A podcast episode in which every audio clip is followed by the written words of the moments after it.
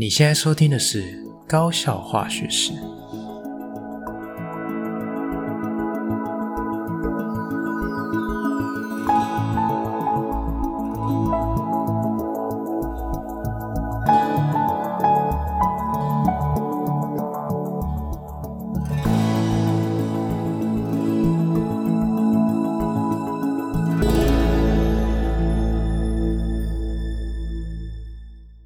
我是吉米斯，欢迎回到我们的频道。那这礼拜高中怎么了？哈，我们呃比较不一样，因为刚好呢，这个上礼拜这个国中教育会考已经结束了嘛，对不对？那我在网络上也看了一些老师们或者是家长团体对于这个这一届一零八课纲好第一次的这个国中教育会考的一些讨论。好，那我有一些想法啊，或者是这个个人的一些意见，想说也可以跟听听众朋友分享一下哈。那呃，首先就是针对这个新课纲的这个会考的考题啊，哦，我也稍微浏览一下，也不是说看得很仔细，每一题都看了哈，所以。呃，待会在讲的时候，可能也是难免会有一些疏漏，也请大家就是见谅这样子。好，那首先就是这次的这个教育会考考题，呃，大部分老师是说以难度来讲没有到非常的困难，齁，但是呢，这次因为。呃，新课纲的思维就是要把这个如何思考，然后把这个素养的精神跟概念放到这个考试里面哦。他希望说我们的课程是可以融入这个这样的一个大的概念。好，那这次的考题啊，也是蛮多比例，就是比较偏向这种呃，类似像我们以前常讨论的这种素养题的这种命题的取向。那其实有几题真的是考的还不错啦齁，而且我个人是觉得那样的素养题的程度其实是出的比我在高中普遍看到的素养题还要来的好很多。哦，它是真的是运用到一些就是实验的基础知识啊，或者是呃一些推理判断的能力才。有办法很顺利的去完成这样的一个题目，即使说这样子的一种习题，或者是这样的一种考题，它的鉴别度其实是有的，哦，而且它的那个鉴别度的关键不是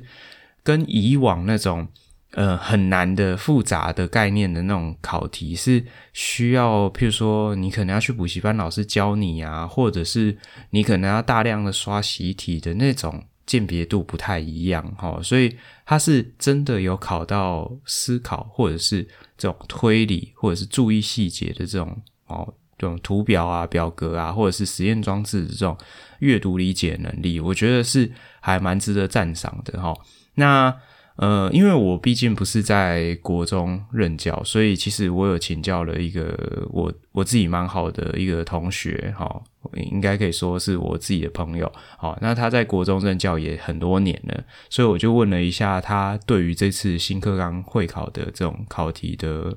呃看法是如何，好，那。呃，我先说，因为后来他就跟我讲他确诊了，所以 我也在节目上祝他就是早日康复，这样哈，呃，身体健康哈。那他也很用心跟我分享了很多。那其实我觉得其中有一块哈，他有提到一点，就是说，嗯，这次的会考啊，在呃，不管是在哪边哈，嗯，家长团体也好，或者是在国中的老师端也好。大家的想法其实是有一点分歧哦，甚至是有一点比较极端化一点哈。有一派的老师认为说，诶，就像我们刚刚看到的这样的，诶，这个考题这样很好啊，哦，嗯，很考的是思考的能力，考的是素养能力，好，是跟传统上那种比较呃复杂或者是那种概念层次比较多那种传统的难题比起来。它是比较不一样的，好，而也希望说这样子的考题可以刺激，就是现场的老师啊，重新去思考说，诶，我要怎么样去教学生，可以让他呃有办法去回答像这样子的一种问题。好，那另外一个极端就是说，嗯，当然还是会有老师去有一些担忧，因为其实考题的设计是非常困难的哈，你今天。呃，考试时间就是固定那么长，那你考试的题数也不可能太多，或是不可能太少。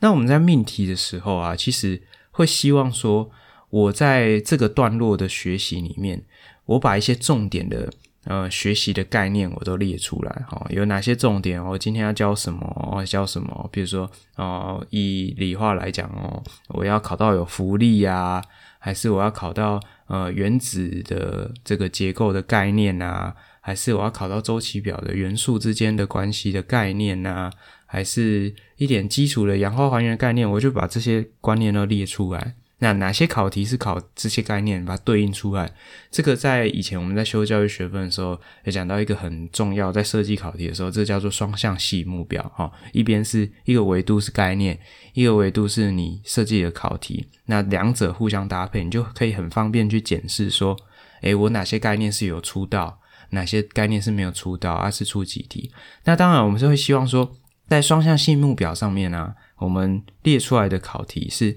很平均的散布各个概念在里面。好，那但是呢，就是因为由于啊考题的设计，你必须要有一些呃脉络哈，或者是说呃给你一些情境的铺陈，所以呃变成说呃有一些题目它的设计啊，它就必须要有一些取舍。就是譬如说我今天呃讲直白一点，我今天为了成就我要去设计这样的一个素养的考题，我势必得得必须牺牲。一点提速，或者是它是一个考试时间考量。我，呃，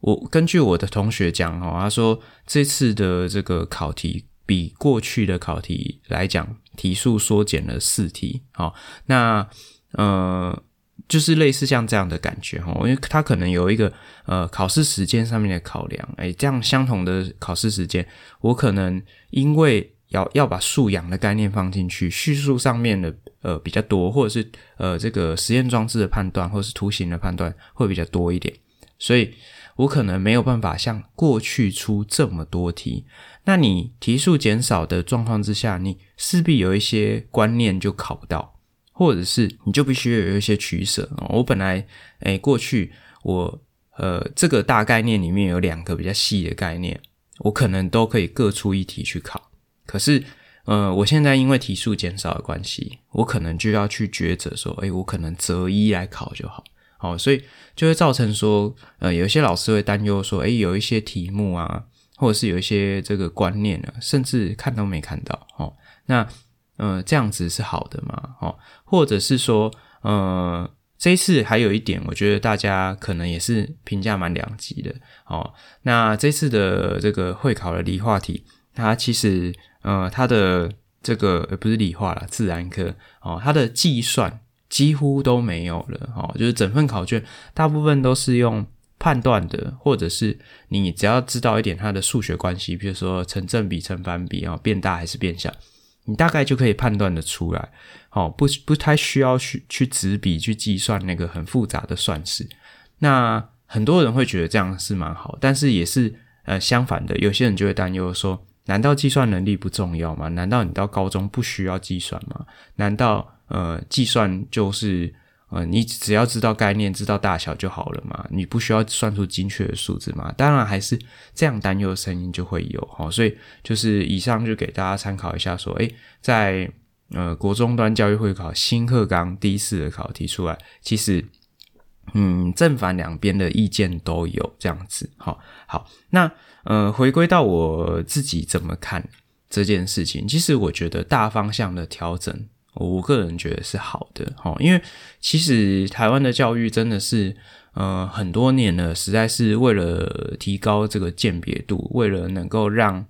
这个呃前几志愿学校可以选择出他们要的精英学生，那在考试上面真的是呃钻牛角尖太多年了哈，那。呃，当然啦、现在也不能说不是这样，只是说，呃，有一些在科学上面比较重要的价值，比如说，呃，一些原理的阐述，或者是这概念的应用跟判断上面，哦，这个在过去是真的是出现的比例是偏少，好，那现在慢慢的把这个东西开始拿进来，纳进来，哈，大家开始比较着重这一块的话，我觉得对于整体的科学的教育发展是有帮助的，但是就是说，嗯。我我比较担忧的点是，就是一样，就是这个呃学校里面的教育跟考试能不能呼应，能不能搭配，这一点我觉得是至关重要。但是呃，目前看到的教育现场的确就是很难去做搭配，而且嗯，有一点像是呃，这这是好像在呃教育现场好像是两回事那种感觉，呃，这个。呃，课纲的改变调整，你上课是一回事，但是考试的设计又是另外一回事，这两边好像很难对得起来。然后以以我自己在高中看到的的概念来讲是，嗯，好，你说考素养吧，可是素养这件事情对于每一个人的定义都不一样。对于呃第一现场的这个高中老师们啊，我们的感觉，好，可能不同科不同老师感觉就不一样。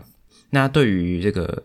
设计课纲的教授，他的感觉也不一样；对于设计考题的教授来讲，他的感觉可能也不太一样。很少有人坐下来好好的谈怎样叫做素养啊，怎样的问题叫做素养题，很少人去定义它，很少人去呃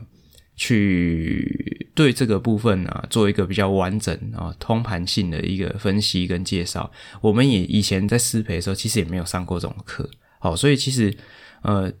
我觉得这个概念，大家目前来讲还是比较偏模糊。虽然说现在坊间或者是我们在就是各大大小小的研习里面，其实有蛮多就是真的是针对这种素养题的主题，好，这种研习可以参加。但是，呃，我我我觉得它并不是一个很有系统性的，呃，跟我们讲，呃，比如说素养的定义是什么，什么样的地方要用到素养，那。在运用的时候过程中，我们思考的逻辑跟思路是怎么样？然后它是一个很有系统的教我们什么是素养，然后进而让我们了解素养，怎么去设计素养题。哈这我觉得这样才是一个比较完整的过程。但是很多的素养题的研习就是一个，我觉得有点像是教 教案分享或者是考题的分享，我觉得有点奇怪哈，就是有一点像是那种你去看那个那个什么。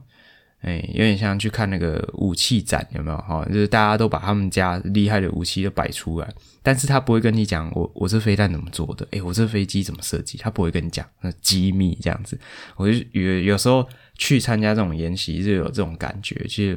去久了又不太想去哦。我自己的感觉是这样啦。好，那讲了那么多哈，那其实呃，会考其实也结束了嘛。哦，那他的意思就是代表说，其实。很多的这个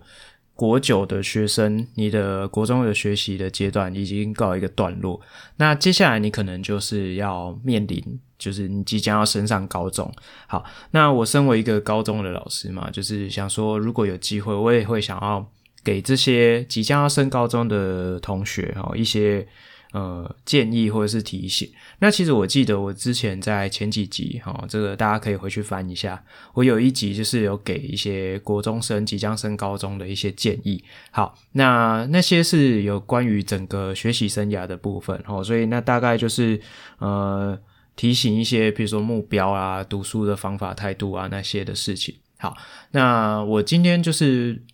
呃，想说做一点点补充哦，就是如果你想要听其他更多的想法跟细节，可以回去翻那一集。好，那我这边我就是针对就是呃，我先针对学业的部分去做一点补充。好，因为现在的这个新课纲啊，的确就是他把一些比较复杂、比较。呃，琐碎计算的概念就是都先排除齁，那还是以这个理解啊，或是整个大方向、大概念为主。那传统上的一些比较复杂的题目，或者是说这种比较呃比较着重在计算细节的这种，呃，可以说现在几乎是看不到齁。那你未来到了高中之后，我只能说这件事情它无法避免的在高中一定会发生，因为高中毕竟。到了，你就算高一不会遇到，你到了高二、高三，你一一一定会遇到，一样会遇到，就是非常多复杂的运算，好，这个是必然的，好，这个也是你要继续往这个高等教育的必经之路，好，那所以如果假设啦，你今天是一个学业倾向，哈，学术倾向比较明显的同学。你可能目标就是前几志愿，或者是呃，你想要去某个社区高中的实验班、科学班，或者是你你会目标是放在明星高中的同学这一块，就是我觉得是相对来讲，在你目前新课纲的这个国中的教育之下是比较缺乏的，哦，所以可以往这个方向去留意一下，拿一些以前传统的这种旧课纲的题目来写写看，看看你是不是有一些比较复杂的概念。没有办法很清楚，哦，这个其实也是一点对于自己的一种训练了哈。但是不要走火入魔，不要觉得说哦，我把所有的题本都刷起来哈，我就超强。哦，这个不等于是这样，但是这个是一个可以去检查自己对于这种复杂的题目或者是复杂的概念的一种能力哈，或是耐受性如何，可以去做一个检核。好，再来就是呃，目前啊，因为这个。新课纲的关系，高中其实也同步有把一些课程做删除或者是简化。那其实啊，在新课纲推出的第一年，非常的着重在一个东西叫做升高中的衔接课程。但是啊，从第二年开始，其实我发现大家其实不是很在乎这种事情。我稍微可以跟大家讲一下哈，就是第一年要执行这个一零八课纲的时候，其实那时候抓这个呃衔接课程的这个。呃，造册啊，还有上课啊，哦，其实是抓得很严的。但是第二年开始就，诶，好像没有什么人在管这件事。因为我刚好就是很碰巧说，诶，第一年的这个呃衔接教材，呃，本来是呃我们学校另外一个老师上，但是因为他去这个生产，哦，就是请产假，那就是后来就变成是由我负责上嘛，那。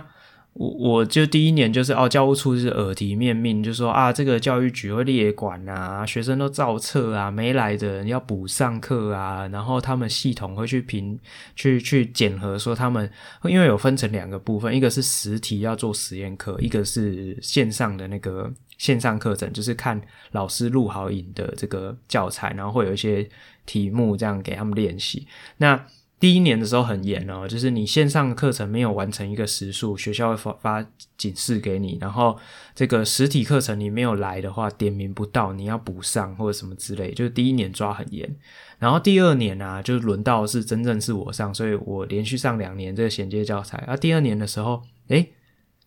我就问教务处说。啊，哪些人没来或什么的，我什么时候补上？教务处会跟我讲，哎、今年好像没有在管这件事。然后他们那个线上教材啊，有没有谁有上，谁没上，也没在管了。哦，就是。有种虎头蛇尾的感觉，哈，好，那我也借由这个机会跟大家提一下，说，诶，以高中化学来讲啊，这个线上的这个衔接教材，以及这个实体的这个实验课的衔接教材，主要有哪些？哈，它其实主要有呃几个主题，有分五个主题。好，那我先讲实体实验课的部分，要做两个实验，一个是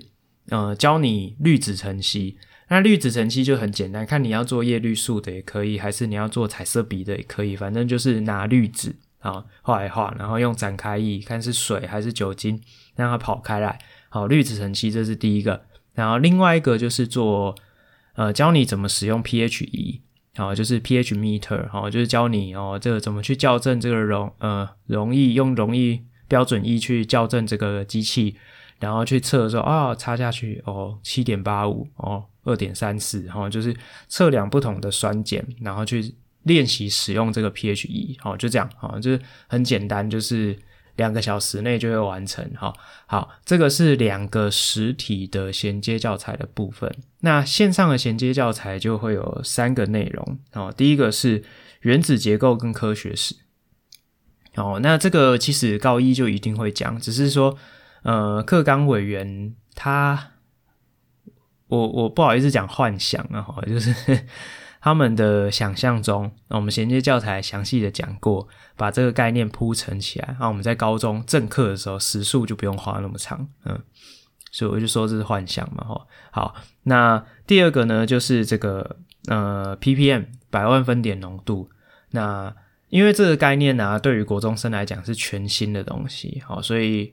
可是高中又是重点，所以他希望在衔接教材的时候，可以让他们先看呃这个网络的课程。那到高一的时候，希望可以不用花那么多时间讲哦，就是幻想二号，好吗？好，然后第三个是这个有机物跟无机物的差别，哦，因为这个幻想三号嘛，对不对？好，那其实高一里面有一块是讲这个生活中的化学，那里面有一块就是在讲说啊，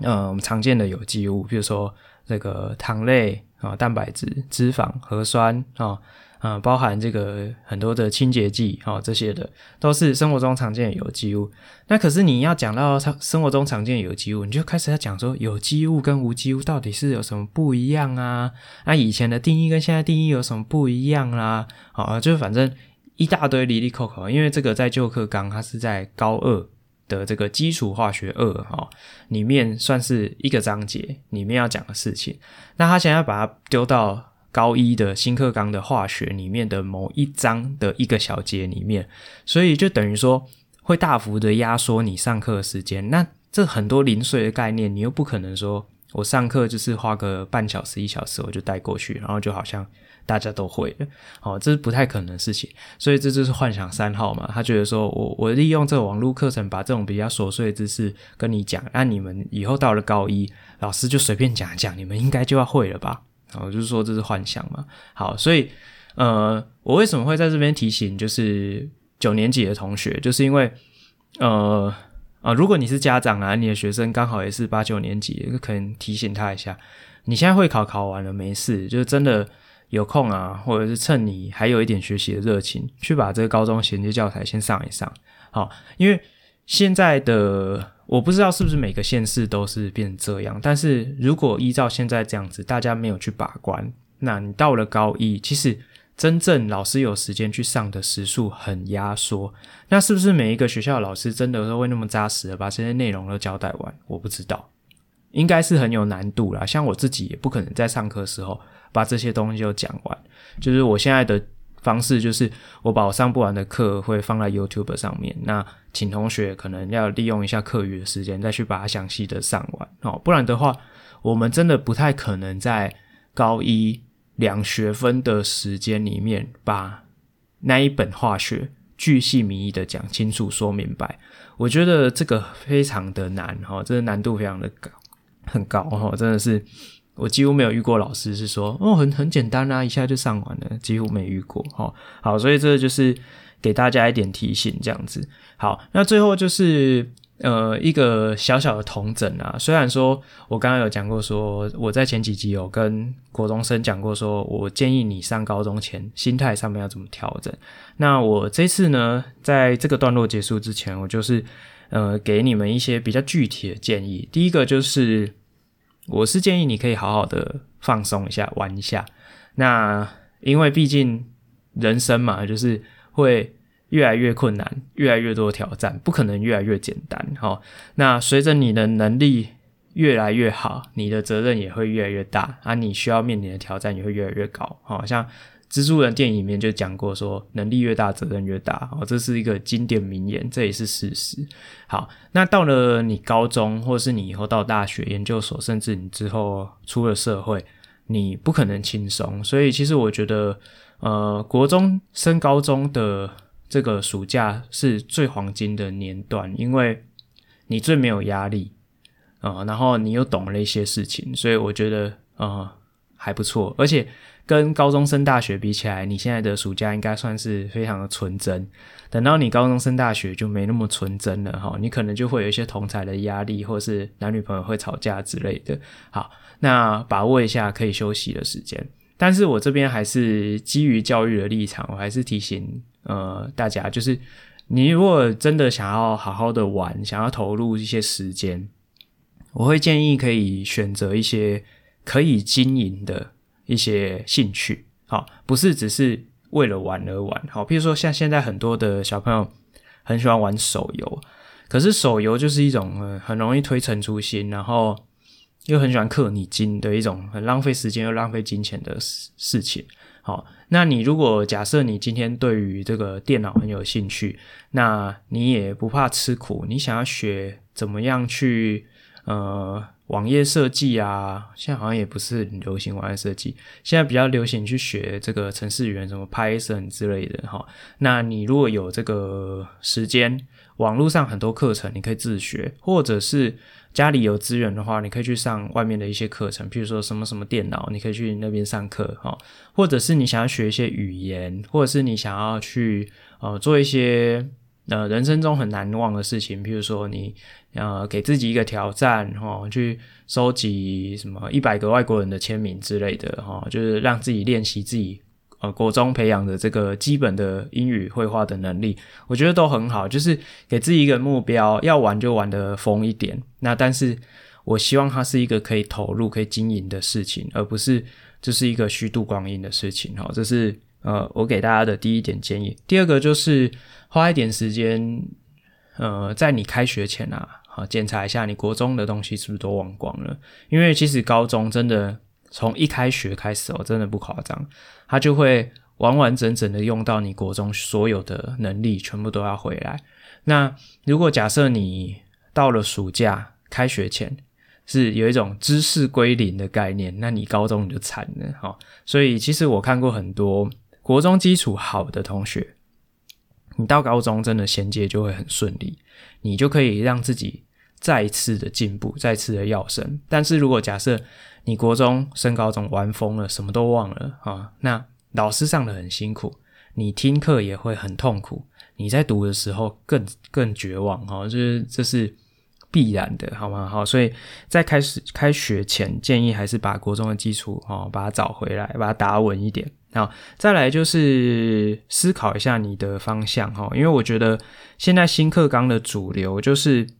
呃，如果你有方向、你有目标的人，绝对是大大的吃香哈。因为现在多元的入学，不管你是在高中学习历程档案的建建构上面，还是说你呃未来想要。呃，做一些职涯或者是这个学习的这个进入的试探，这个对你来讲都是非常重要哦。因为现在以学习历程档案来讲，它会有所谓的修课记录。因为现在高中有很多选修课啊、哦，或多元课程，或者是一些呃不同的选择。那你怎么选择这个历史记录？可能或多或少都会对你的未来升学会有一点影响，或者是对你的兴趣的养成会有一些影响。所以。先思考一下，如果假设你今天是喜欢呃文学艺术的，你就往那个方向发展。那你如果是喜欢这个呃科学的实作的，哦，你就可以往这个方向发展。哦，就是思考一下你自己的呃内心的部分，这样子。好，然后再来，我觉得还有一点非常重要，就是现在的人啊，其实呃说懂很多，那真的是懂很多，可是说你们。什么都不懂，也是什么都不懂。因为我自己观察我的学生，现在的学生跟以前的学生比起来，是知道的事情很多，但是都不深入。我觉得有一个很关键的，就是大家没有养成阅读的好习惯。好，所以其实呃，我会建议你利用暑假比较没有升学或者是考试的压力的时候，可以多看一些课外书。好，注意哦，是课外书。哦，那如果你可以借由课外读物去扩充一下你对于你有兴趣的事情的背景知识。比如说，假设你今天对科学或是机械你很有兴趣，你说啊，那个那 Tesla 那个他们发展那个。电动车，或者是那个 Tesla 总裁，他还有另外一家公司是在做火箭的，你觉得哦很酷？那你想要多了解电动车，多了解火箭，我觉得很好啊。你就去多翻一些书，百科全书或者是一些相关的书，哦，讲电动车的发展啊，讲火箭啊，我觉得都很好。你就扩充一下背景知识，那个也不用考试，你就多看、多学、多听，这个对你未来科学学习会有非常重要的帮助。这是一个。又是启蒙，又是一个大方向的建立，又是一个呃这个情谊兴趣的陶冶，我觉得这个非常重要。哦，这个真的是呃没有办法立竿见影，但是这个影响非常深远，我是大推。好、哦，但是如果假设你已经是受到这个新时代三 C 产品荼毒已深的同学，你说哦，我都看不下书，我真没办法接受看字。那虽然你是一个很惨，你是悲剧没错，但是。如果呃退而求其次，我就会建议你可以去，比如说 YouTube 搜寻一些知识型的频道哦，就是。学习知识不是只有一个途径，但是如果假设你真的没办法克服看书这件事情，虽然你终究还是可能必须要克服，但是如果你终究是没办法克服，我就会建议你去看一些所谓知识型的频道。起码是在学习哦，而不是只是看了一些啊，他们搞笑啊，打来打去啊，然后是什么新三色啊，什么呃这边漏那边漏的，就是很刺激哦。就看一些没没营养的，那你光阴就这样度过了哈。你你还是会这样长大，你还是有在呼吸，你还是会消耗热量、消耗能量，但是。没有把东西装到脑袋里，我就觉得有点浪费时间，很可惜哦。尤其是现在竞争这么激烈的年代，真的，你提早做准备，你也可以让自己过得很开心，然后又可以让自己的能力或者是实力有所提升，何乐而不为呢？对不对？好吧，所以，呃，吉米斯真的很希望，如果有机会啊，有在聆听的家长或是有在聆听的小朋友。要好好的思考一下你的人生跟未来，哈，不要虚度光阴。我期望我来年收到学生都是比较有长脑的，好吗？OK，好，那我们这个部分呢，也分享蛮多，就先到一个段落，我们先休息一下，待会回来。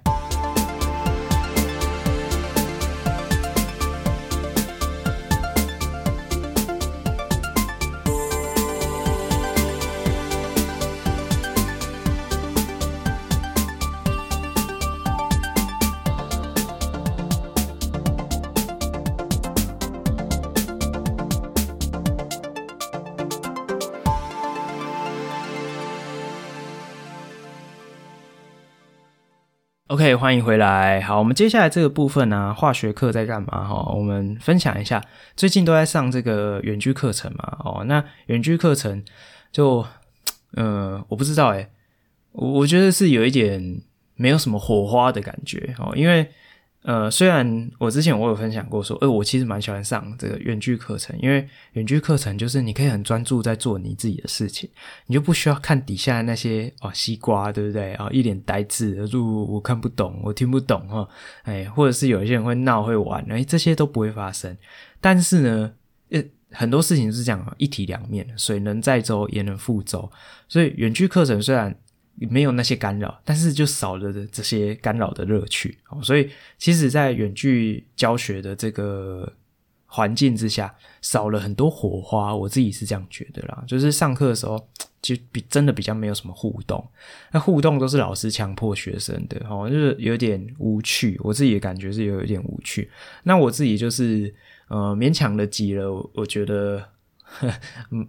我觉得是算有趣的一两个点，想说跟大家借由这个机会分享一下。第一个就是我自己使用的电脑设备是这个微软的这个 Surface Pro 哈，这个这个算是平板加笔电的这个设备，好，那我平常上课的习惯就是我买它的触控笔，那我就直接在荧幕上面写字，所以我可以看到我自己笔记，所以写起来没什么障碍。然后我就是用白板写字。那我之前前几年我都是用这个 Windows 内建的，就是白板软体。好，可是它自从这个呃。去年吧，哦，就是开始推这个 Windows 十一，就是作业系统更新，他也把这个白板更新了哈。那可是我觉得他把那个白板更新的变烂了，他可能想要推出一个更完整的、更界面更更简单，然后更功能更强的，但他现在可能还在改，所以他改了一个半吊子的白板给我。我的电脑啊，本来前两年哦，就是写字啊，或者是上远距课程都很顺，完全没问题。但是今年的这个白板啊，真的是我上不到半小时，我的电脑就有一点快烧起来的感觉，就是会过热，而且写字非常的累个。我写一个我用正常的速度写我，我可能要等两到五秒钟，这个字才会出现，而且还会就是有些笔画会落掉，这样子就。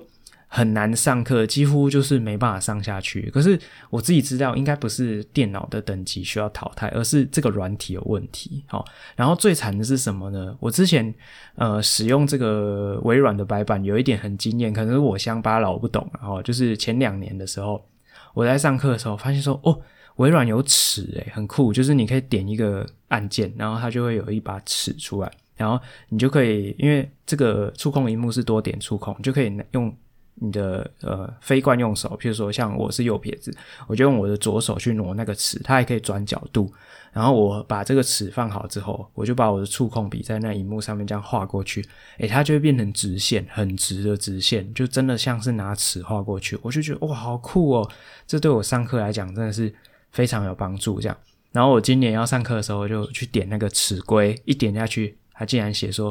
此微功能即将推出。然后我就想说啊，连此的功能都给我拿掉，我这样是要怎么上课？我就很痛苦。后来我就想说，诶，这样不行，因为。就有预感说有可能啊，这个远距会一直到学期末，我总不能每次上半小时就跟同学说啊，我电脑有点过热，我们先休息五分钟这样子。好，我就觉得这样下去不是办法，所以我就上网搜寻了一下，就给我找到一个呃，可能是我乡巴佬没有做过功课，我就发后来发现，哎，网络上一个很主流的软体叫做这个 myViewBoard，哦，就是它是这个 ViewSonic 开发的一个。呃，远距教学的软体，那里面其实有很多呃配套的功能，它有它的云端教室。那我后来发现它也有跟这个教育部合作，所以我直接用我的教师账号也可以做登录，登录就会享有完整性的功能。那这个 myViewBoard 是它整个配套里面的白板软体，哦，这白板软体超厉害的，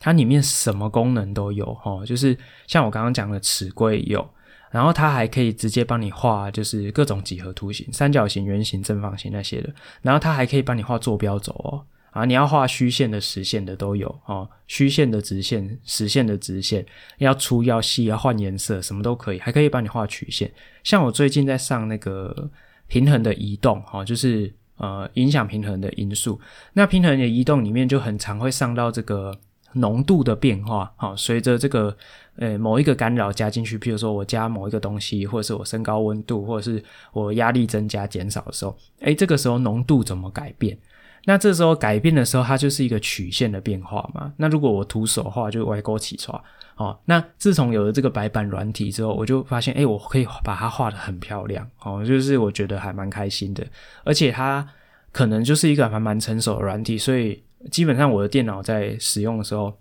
大概要用将近一个小时才会有一点 lag 哦，就是有时候会有一点小档，就是把白板关掉再重新打开就 OK 了。所以我自己感觉是很非常的开心哦，就是还蛮好的。但是有一点我觉得小遗憾啊，就是因为我自己身为一个教科学的老师，所以它里面有一些呃预设的一些几何图形。它如果可以有一些扩充功能，可以把什么烧杯啊、滴定管啊，哈，或者是一些什么冷凝管啊，就是把一些实验科科学的一些装置也把它加进去，我觉得就太完美了。我不知道他，我真的很建议耶，这个 ViewSonic，如果你有员工或者是有有有主管有听到我的节目的话，或者是你们有认识他们的这个部门的主管的话，可以帮我建议一下。这个素材网络都有，那你们就把它加成一个就是补充包加进去。我这样用点的，我就可以画出很漂亮的这个玻璃器材，不是很棒吗？好，就是期待一下，希望就是如果假设有添加这样功能，我就觉得这是太完美了。这样，好好，这是第一个，我觉得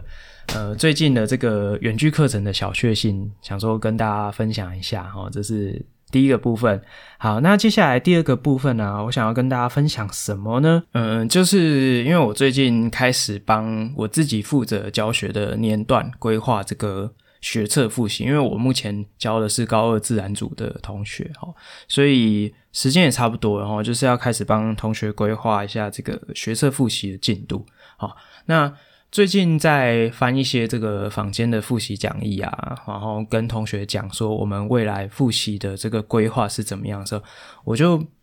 突然想到一个点，我觉得我自己是蛮呃蛮担忧，而且我觉得蛮怎么讲，就是我我有点不太能理解为什么会是这样哈？怎么说呢？就是其实我一直觉得啦，我我相信如果你自己。有比较有读书经验的人啊，你应该会知道说，如果假设你今天要面临一个大考，哦，是或者是你准备一个大考的时候，读一遍应该是不太够的吧？对对吧？这应该是常识吧？对不对？好，那我就会想说，呃，这个坊间的参考书啊，哈，怎么都设计成这样嘞？哦，呃，那我先我先讲一下，呃，前情提要哈，就是故事的背景，就是我们现在都有上这个所谓的第八节嘛，就是这个呃四点四点出头哈，其实就是法定的这个放学时间。那你如果第四呃第八节就是四点多开始上到五点下课。这个叫做辅导课，这额外的哦，学生是要另外缴费去上这个课，有一点像案情班啦。好，但是以前传统上，我们都把这个第八节当做是正课，所以很多老师会去上进度是没错哦。但是呃，现在比较主流的概念是说，呃，第八节是要把这选择权回归到学生，所以同学可以选择你要上还是不要上。那你可能就会有。有些班级就会有些同学他没有上第八节，有些人是有上，所以其实教育主管机关就是三令五申，就一直跟我们讲说，诶，其实第八节是不应该上进度的，如果你有上就是违法，就是不对。好，好，那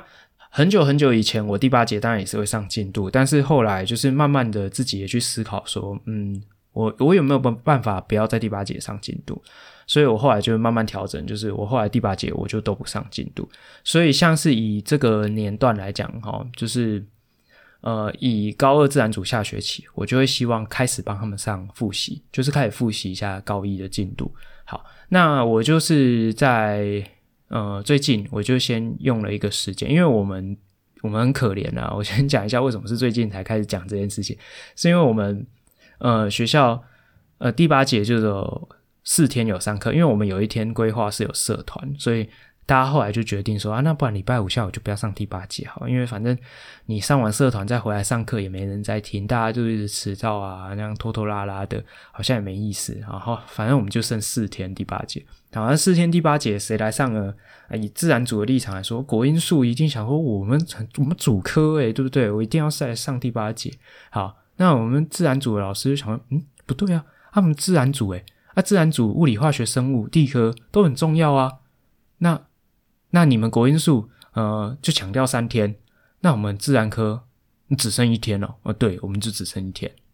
好，那通常地科就想说，我们地科是小小科啊，我们就被边缘化、被排挤啊。你看，我们连那个指定科目考试，或者是像现在分科测验，也都没有地科的份，所以地科就自己说，那不要算我的。好，那就剩物理、化学、生物。啊，物理、物理、化学、生物就想说，哦。这样他怎么分呢、啊？我们就摸摸鼻子说哦，不然我们就自己猜，我们就一个老师上三分之一学期哦。第一次段考上什么？第二次段考上什么？第三次段啊，我就刚好分到第三次段考哦。大概前情提要一下是这样好，所以最近因为二段完嘛，我就开始上第八节，我就开始跟同学说，哎，我要来帮你们复习。好，然后我就把我的复习计划跟他们讲，讲完之后，哇塞，有一个班比较活泼，他们就开始跟我讲啊，老师你这进度不合理啊。这怎么可能？你这太理想化了吧？好，我怎么跟他们讲呢？我先稍微讲一下，我等一下再详细讲为什么会这样规划哈。我就跟他们讲说，呃，简单来讲，结论就是，我希望他们暑假结束前，也就是八月底，要把呃高一的化学有五个章节全部都念完一遍。哦，这时候他们就哇哇叫说：“怎么可能念完？我还有很多别科诶，又不是只有要考化学。”我说：“我知道啊，念完一遍又不是说要把整个题本都刷完。”呃，我有什么意思啊？他们就哇哇叫。好，那我就开始去思考说：“诶，为什么他们会这样想法？”哈，那我就翻了一下这个，因为我想要帮他们推荐一本复习讲义。好，所以我就翻了一下房间的一些复习讲义啊、参考书啊。好，因为书上都会提供给我们一些样书嘛。那翻一翻，我觉得说，哎，奇怪，现在这个复习讲义怎么都会这样设计？哈，呃，我觉得他可能有他的考量啊，市场也会有市场考量。那可能就是因为市场的取向是这样走，所以变成现在各家出版社都往这个方向迈进。什么方向呢？你会发现现在很多的房间参考书都会出所谓的这种什么，哎，周计划，类似像这样子，哦，就是。呃，他会帮你规定说，哎，你从几月开始读？那你可能会有什么十几周、二十几周的时间。那呃，我们就从第一章开始，第二章哈，他可能把你把整本化学拆分成十几个单元，哈，那你就是一次做一个单元，一个礼拜做一个单元，然后慢慢做，做到呃，不知道什么时候，上面可能会给你写你的日期，这样。那有些参考书甚至会把直接把月份写上去，会帮你做整个读书的规划。但是我觉得这是非常不妥的事情，因为第一个齁，我觉得读书是自己的，你你不用去限制说这个同学他怎么读。而且第二个就是，为什么你们会觉得把这本书做完，你就可以去考学测了？我觉得很奇怪，这是非常诡异的事情。齁。你你如果把这本书按部就班的从第一个单元做到最后一个单元，你了不起就读完一遍嘛，对不对？好，那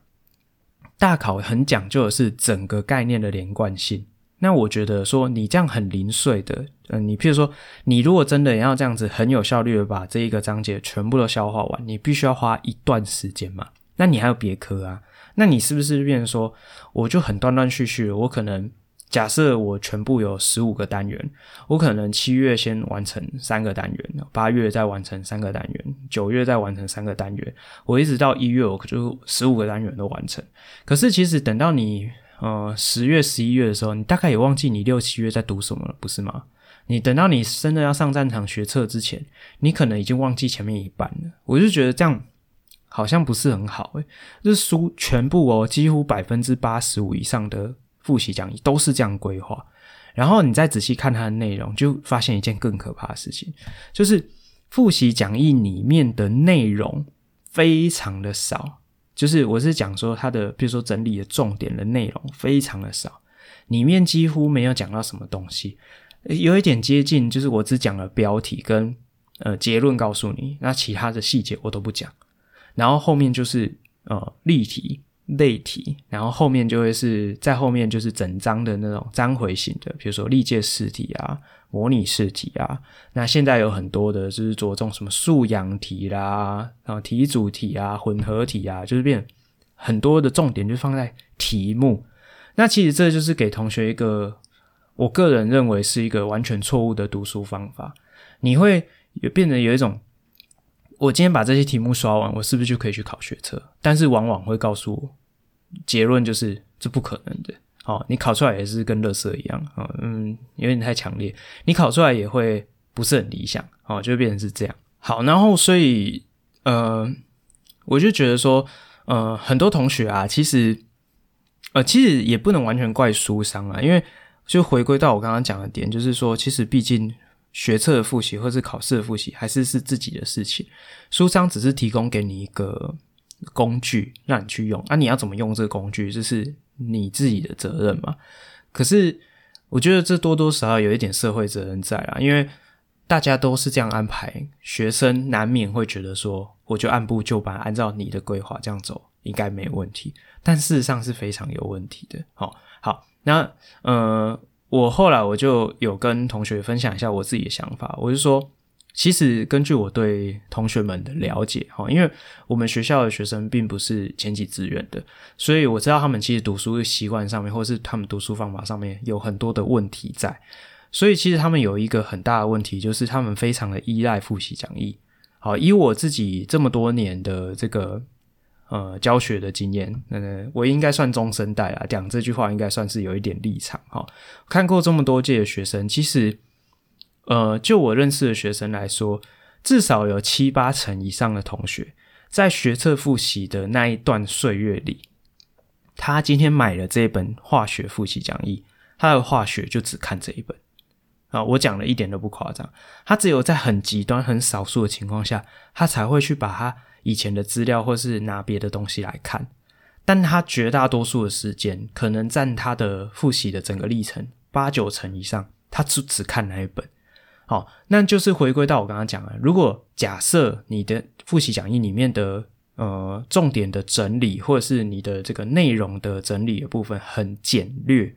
那你等于就是囫囵吞枣，你根本对于你原来应该要了解的内容，就是一知半解。你就变成一味的在刷题目，你就是凭以前的印象，然后老师好像有教过这个哦，定比定律，好像是在讲这个哦，化学剂量大概怎么算，你就你就下去算了，然后算了之后发现不会，你就一味的订正。那同学订正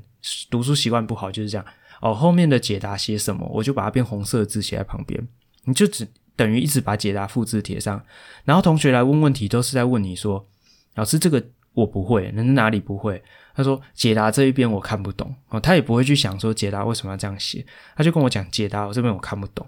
那我们在讲解的时候，就只是帮他解释解答为什么会这样写。他听懂了，他其实也不是完全懂，因为他没有把原理整个搞清楚，他也不知道定义是什么。好，所以这样子花了非常多时间，一直弄弄弄了半年多，好学测了，就果不其然，他考出来的成绩就是，就是他本来成绩啊，学测蛮准的，他一模考多少，他最后学测考出来没有差很多。哦，所以以我们自己学校的同学来讲，我觉得很可怕的事情就是。他一模如果只有考八几分，他真正学测出来也差不多就八几分。那你就想说，那他这半年在干嘛？浪费时间，有读跟没有读一样。对，就是结论是这样，很可怕。呃，可可能还是有差啦，因为他如果都没有读，他可能就变五几分了。哦，那。我就觉得这样的复习的效率很差，而且效果也很差啊，信度跟效度都很很烂哈，就是这是一个非常不好的读书方法。那我就跟他们分享一下，说我建议的方式是，呃，你起码在暑假结束前要把内容全部都读完一遍，因为化学的这个范围其实就一册，虽然内容很杂很多，但是有很多都删掉啦，所以说实在的，呃。我自己啊，当一个化学老师，我看可能不太准，但是以客观来讲，我们就只有一册啊，好，而且我们就只有五个章节，而且我们课本也不是多厚，就是一个差不多一百页出头的课本，内文的部分大概就只有八十页左右，哦，所以这样的内容给你三个月读，应该不为过吧？哦，就是我跟他们解释哈，我说你第一轮读完，你不用把所有题目都写完，哦，因为我觉得。叫你要在三个月之内把所有的题目都写完，整本都 K 完，你又还有那么多科，这当然是不可能的事情。但是我就是建议你把内容都看懂哦，你把内容都看完，都看懂，那你可以少量的做一些习题，比如说你可以把例题或者是练习题自己做过一遍，好，然后订正一下，检查一下哦，我这个范围的概念我是不是有一个。呃，好的理解啊、还是有一些误解，好、哦，你就可以去做一个检核，或者是你真的读书效率很好，你还有时间去刷后面习题，那你就呃可以挑题目写一三五啊单数题，或者是双数题，或者是我只挑五十十五来写，呃都可以哈、哦，你不用真的把每一题都写完，那你不是只有读完一轮就好啦，你。九月开学了，你会有高三的课业要忙啊，你会有模考，会有段考啊，你势必得重新再读一遍。所以对你来说，开学就等于是读第二轮，然后再来模考完读第三轮，再来模考完再读第四轮。我觉得这样子的概念会比较好，因为里面有一个关键点，就是如果假设你内容都没读完，你等到开学了，一定一大堆事情追得你喘不过气。那这些事情压着你之下。你会变成是一种无形的压力。我进度都没读完，然后接下来模考，我连我模考要考的范围我都没读完，你就给自己一个苟且的心态，说我这次考不好是因为我还没读，我读了我自己都会吓到，我说我超厉害的哈。结果你就会发现，你第二次本来跟自己讲好要追上这进度，你根本也追不上，因为你没时间读啊，你那个压力就会一直叠加上去，你就会越来越没信心。然后那个模考一模二模对你来讲就没意义，因为。你根本没有准备好，你就去考，那那个考试对你来讲就是浪费钱嘞。模考也是要缴钱的，好，所以我真的就很建议他们说，你暑假的时候起码很简略的，你乱读也好，你起码把内容都读完一遍。那等到你九月开学啊，可能过一两个礼拜、两三个礼拜，一模来的时候，这就是检查你这样乱读有没有效果啊。哦，起码你先是检查你读书的成效，而不是只是裸考去乱考。好，这个意义就完全是天壤之别。好，所以接下来开学之后，可能有进度，可能有复习，那不管，那对你来讲，就是你心里面也会比较踏实，说，哦，其实我读完了，我只是在复习。那这样子的话，你读第二遍、第三遍会更顺利。好，我的概念是这样子。好，所以我就给他们这样的一个初步规划，就希望说，呃，大家可以这样子去做。好，所以，呃，最后啊，我还是想要讲一下，就是，呃。你在准备大考的时候，那概念其实跟你平常准备段考是完全不一样。我们常常身为老师啊，讲的直白一点哦，在节目节目上面我就讲直白一点，就是呃，往往用功努力型的同学，在学测通常都不吃香。我讲的更直白一点，就是班排前几名或是校排前几名的同学，往往都不会是学校学测前几名的同学。为什么会这样？就是因为他平常太认真读了，他读到都僵化了。通常很认真读书的同学会有一个特质，就是他有他既定的读书的模式跟习惯。那他们的模式跟习惯，以在我学我们在我服务的这个学校的这个阶段来讲，啊、这个区间来讲，他们通常校排前几名的同学，通常他们就是属于很巨细靡遗，会把题目都刷完的同学。那这些同学他们的读书习惯就是，我把老师的笔记看完，我把题目写完，我把所有的题目都订正完，我把我不会的都问完，好，完成。他们也没有时间跟余力去，呃，读两遍、读三遍，他们就是完成一次这样一轮，然后去考，通常都考蛮好，因为我们学校就考蛮简单的，所以这种同学通常可以考到八九十分，但其实他其实没有到精熟，因为其实他只是把题目都做得很熟。那老师当然会有一些题目是，呃，有别于参考书或是考卷的，那这些题目他们掌握度就很差。好，那。呃，对于他有做过的题目，他是精手；但是没有做过的题目，他就不会。好，所以其实他没有读通。那像这样的情形啊，就会造成说，他到了大考，他在准备的时候，还是用一样的老方法，他就会把我像刚刚讲的那复习讲义，巨细靡遗，把每一个题目都写完、订正，然后去问完，他就觉得安心了，他就觉得他 OK。但他其实没有花非常多时间去把。这些原理啊，或是整个理论的架构重新组织起来，或者是去整理属于自己的笔记，或者是把它通盘的理解，或者是做一些就是延伸的这个连接，比如说哦不同科目之间的连接，或者是呃它跟这个后面选修的部分的连接，他就没有去思考到这一块，那导致你真正到大考的时候，它就变成。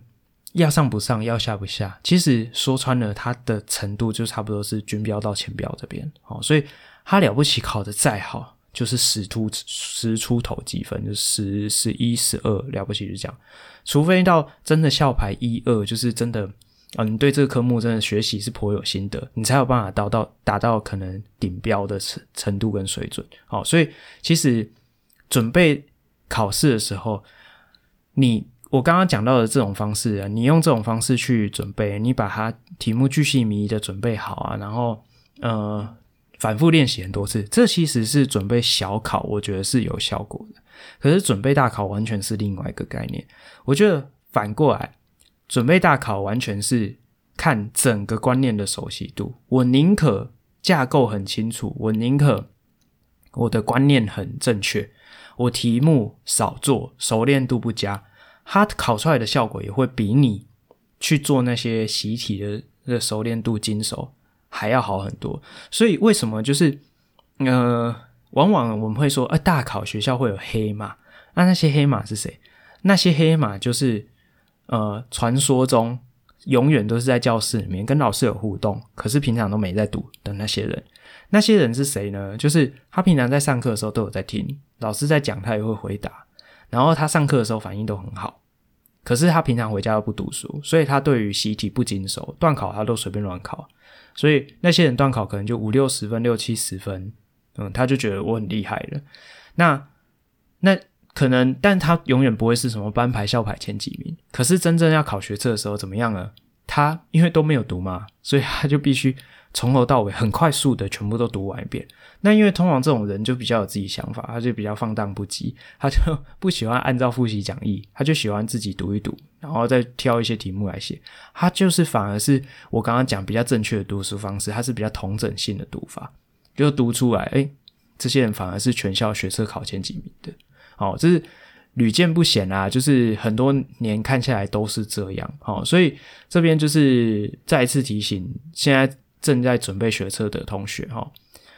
大考的准备方式完全跟小考是不一样。大考着重的、首重的重点就是通盘性的理解跟统整，所以我会建议你，你宁愿随便乱读，但是要多读几遍，而且是整个大范围的读。譬如说我一次 K，我就是 K 整章，哦，所以这一章到底都在讲什么东西？所以这一章有五个小节，第一小节一直到第五个小节，它们之间有没有什么连贯性？有什么延伸性？你要去把这些架构都把它搞清楚，再回来去做一些习题，少量的训练去做检核，这样我觉得就可以了。这样的效果可能比你在那边很辛苦的刷习题效果好很多。然后再来第二点提醒就是。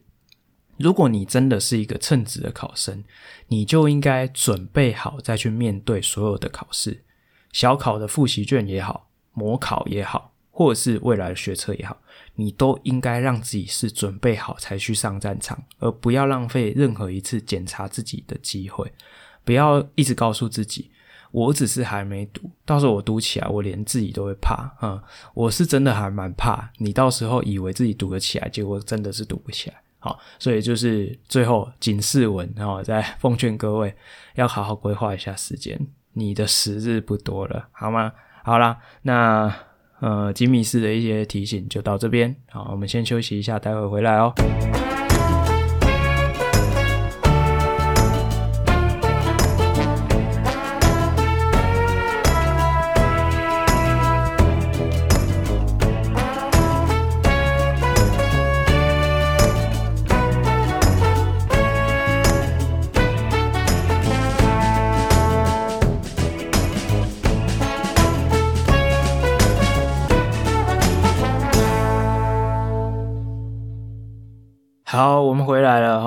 我们最后一个段落啊，要跟大家分享的，呃，这礼拜啊，我发现到一件蛮有趣的事情哦，是我太太传了一个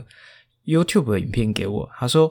呃，她前几天啊，看到这个网络上啊，有一个这个卖美白产品的广告，她做了一个示范实验，她觉得很扯，然后传给我看。我看完以后就说，哇，真的是有够扯的。好，那我稍微讲一下，说她在做什么哈，就是。他就在卖一个那个美白产品，就是说吃了皮肤会会透白哈、透亮哈。那他就做一个实验，就是他拿了两块豆腐放在这个镜头前面，然后这两块豆腐看起来有一点黄黄黑黑的。然后他自己也讲说，这个是浸泡这个碘液的这个豆腐。他说这个就有点好比我们暗沉的皮肤。然后我第一个想法就想。泡碘液的豆腐跟你皮肤暗沉有什么关系？好，这就算了。好，然后接下来他就拿了一杯水，哦，这杯水他就说这是他们的美白产品，已经呃用水溶解过的这个美白产品。那这个美白产品的水溶液啊，他就开始拿滴管开始淋在这个豆腐上面，就是一块是实验组，一块是对照组嘛，哈，所以淋上这个水溶液的豆腐，瞬间哦，那个黄黄。哦，有点暗沉的颜色，突然就都变白了，就变成豆腐原来颜色。然后原来没有淋的那个豆腐就还是黄黄的这样。好，然后这时候他就说：“哎，你看，很有效果，对不对？哦，天哪，这个整个都变成净白透亮了。”然后就呃，旁边的主持人就帮腔说：“哎。”真的耶，那里面呢？然后他们还真的拿刀把那个豆腐切开看，说：“哇，这里面也都变白了诶。”是我看到这边我就傻眼，就想说：“呃，这这这到底可以代表什么？”这样子好。然后这个是第一个段落的实验。那第二个段落的实验就是他拿了一个很大的杯子，里面就是装了这个碘液，稀释过的碘液，就是是咖啡色的。然后他就把这个他们的这个产品加进去，就是粉末嘛，加进去搅拌了两圈。整杯就又变成透明无色的。好，那我就在想说，这个实验呢、到底他想要表达是什么意思啊？呃，第一个哈，就是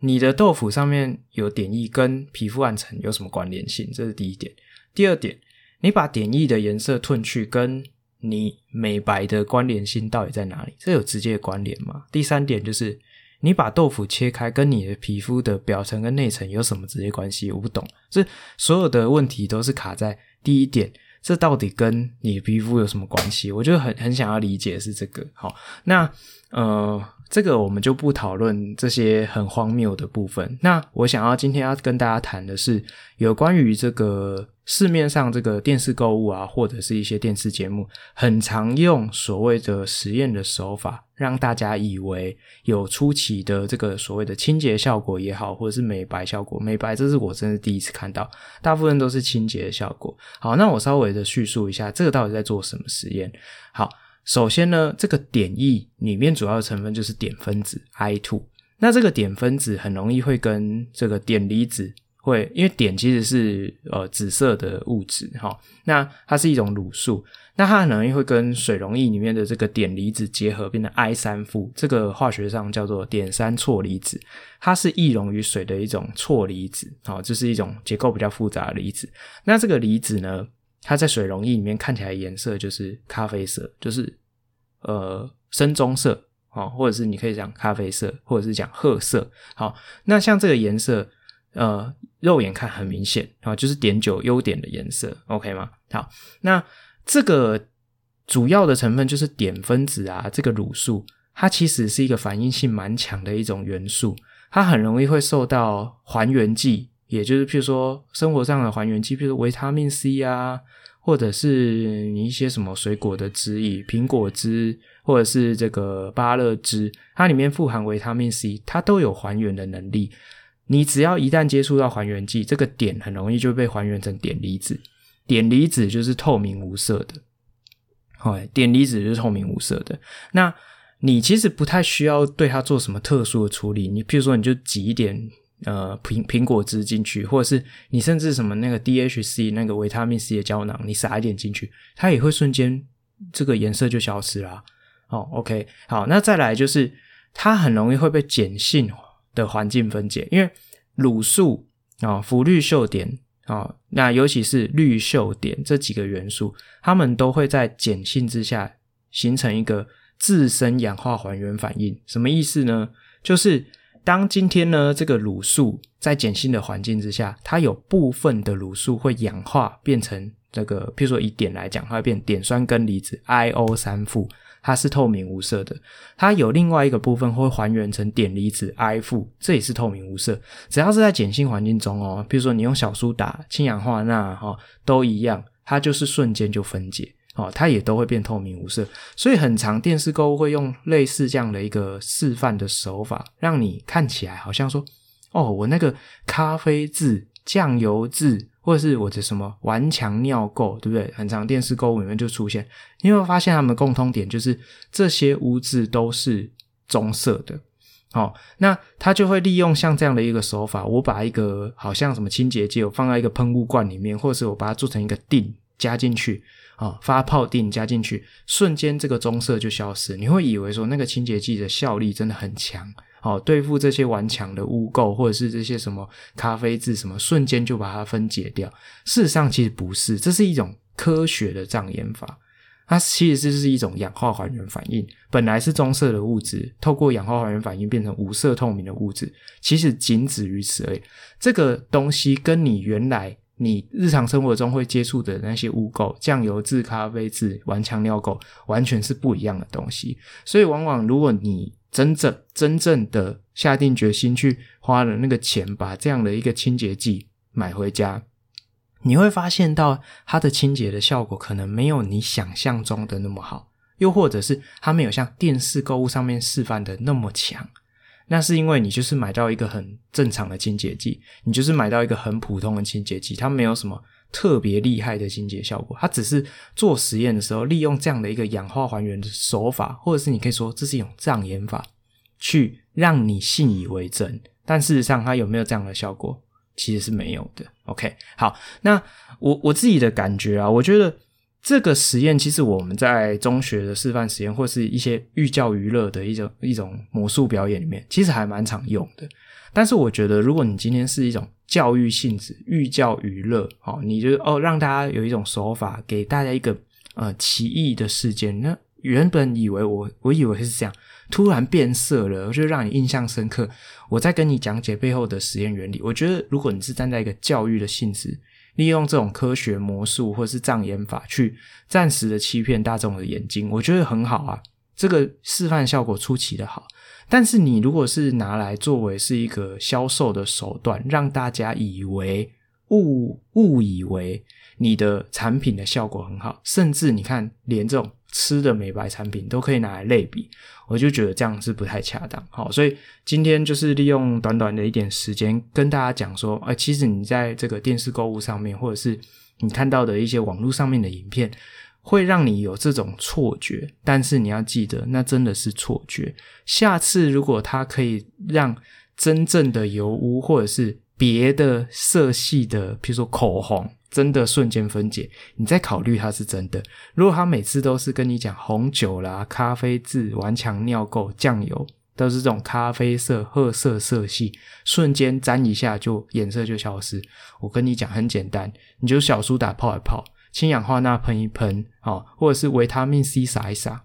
结果是一样的，你根本花不了什么钱，OK 吗？好，那我们今天节目就到这边，就是呃，希望大家会喜欢，也希望你可以把这些宝贵的生活资讯分享给更多的朋友，让他们知道，哦，即使科学魔术的手法、科学诈骗的手法都在你我的生活之中。